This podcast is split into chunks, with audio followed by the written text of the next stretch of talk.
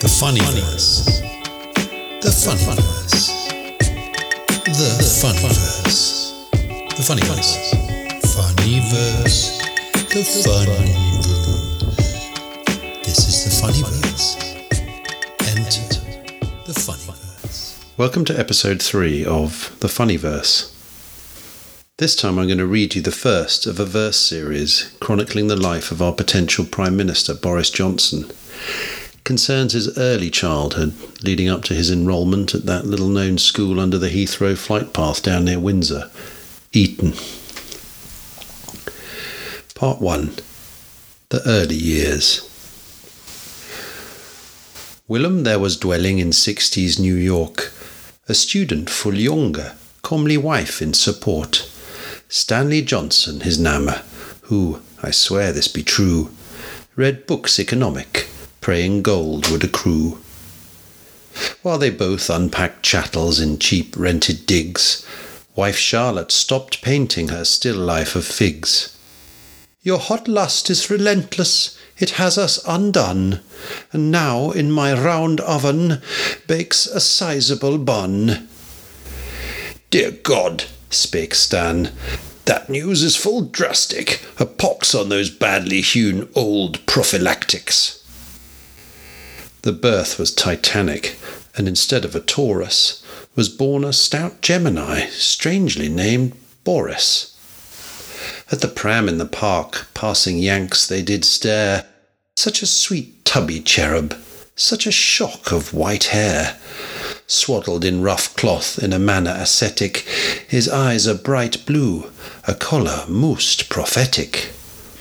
And Stan's Johnson kept busy with its usual tricks, and in a blink of lewd eyes of offspring he had six.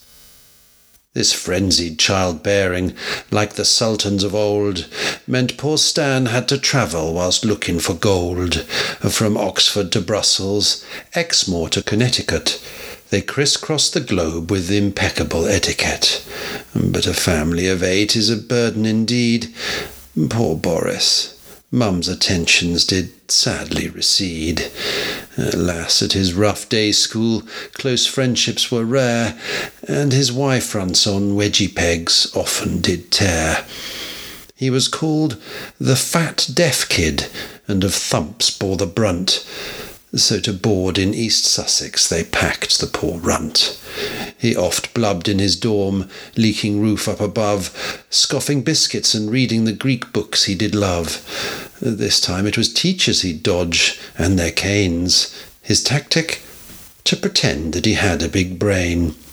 My destiny is clear. I'm to be the world king. Of my corpulent glory will concubines sing. He ranted and raved in that useless old Latin, shoveling meat down his gullet so his tummy would fatten. By age twelve he had learned of the sports of the regal, trussed in red, tooting horns with a pack of fine beagles.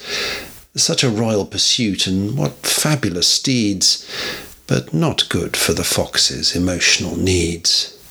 But that's fine. Kings must learn to be cruel to the plebs, so he built up the strength in his piston like legs. Playing rugby, he'd stomp and he'd stamp down the wing, and in mauls and in rucks his plump fists he would swing.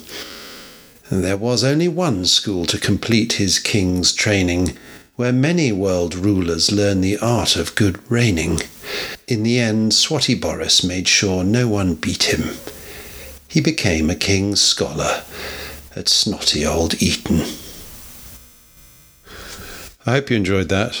I'm not sure how many parts this series is going to have, possibly around six, so uh, bear with us. Hopefully, it'll get funnier. Anyway, till next time, it's goodbye from the Funnyverse. The Funnyverse. The funny verse.